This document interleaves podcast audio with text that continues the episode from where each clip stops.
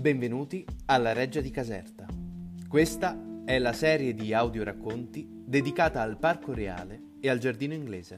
Voce Michele Brasilio. Introduzione al Giardino Inglese. A nord-est del parco, su una superficie di 23 ettari, delimitata dal borgo di Puccianiello e dall'antica via dei Mulini, si sviluppa il Giardino Inglese.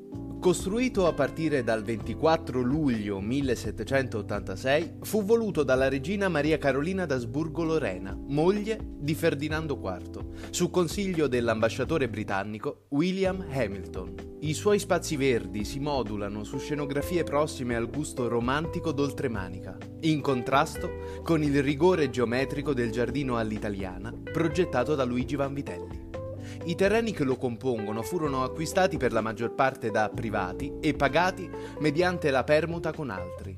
Originariamente la regina doveva far fronte alle spese con il suo personale appannaggio, ma fu presto chiaro che l'ambizioso progetto avrebbe avuto bisogno di finanziamenti più importanti Dopo che il progetto complessivo fu sottomesso al re da Carlo Vanvitelli, le spese di costruzione furono inserite nel conto della Reale Intendenza di Caserta. La regina Maria Carolina era la sorella di Maria Antonietta, moglie del re di Francia Luigi XVI.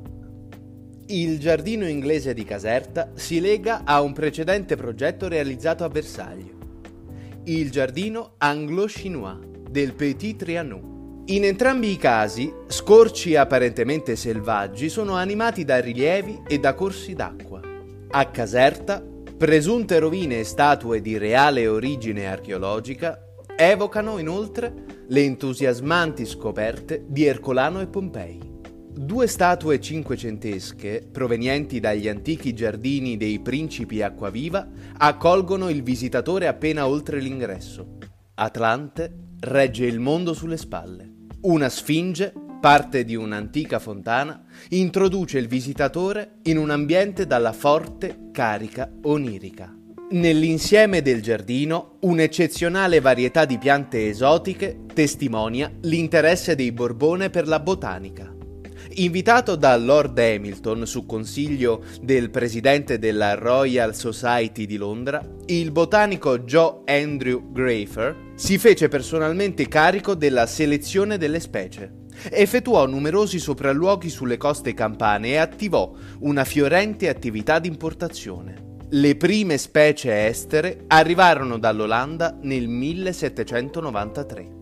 Numerosi percorsi sinuosi permettono di esplorare l'insieme del giardino. Nella parte più alta, a monte, si trovano le finte rovine del Tempio Italico. Poco lontano si situa la Peria, uno spazio nato all'epoca di Luigi Vanvitelli come bacino idrico, in seguito riadattato a serra e al luogo di produzione del miele.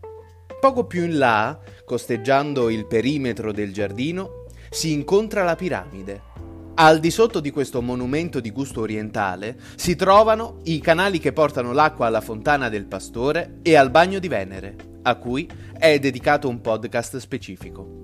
Verso valle si trova invece il casino inglese, dove alloggiava il giardiniere Grafer, e poi le antiche serre, Ancora oltre, dopo aver superato il laghetto e le sue due isole, che ospitano rispettivamente il tempio di Ruto e la cosiddetta Casa dei Cigni, un viale di cipressi porta alla cappella gotica,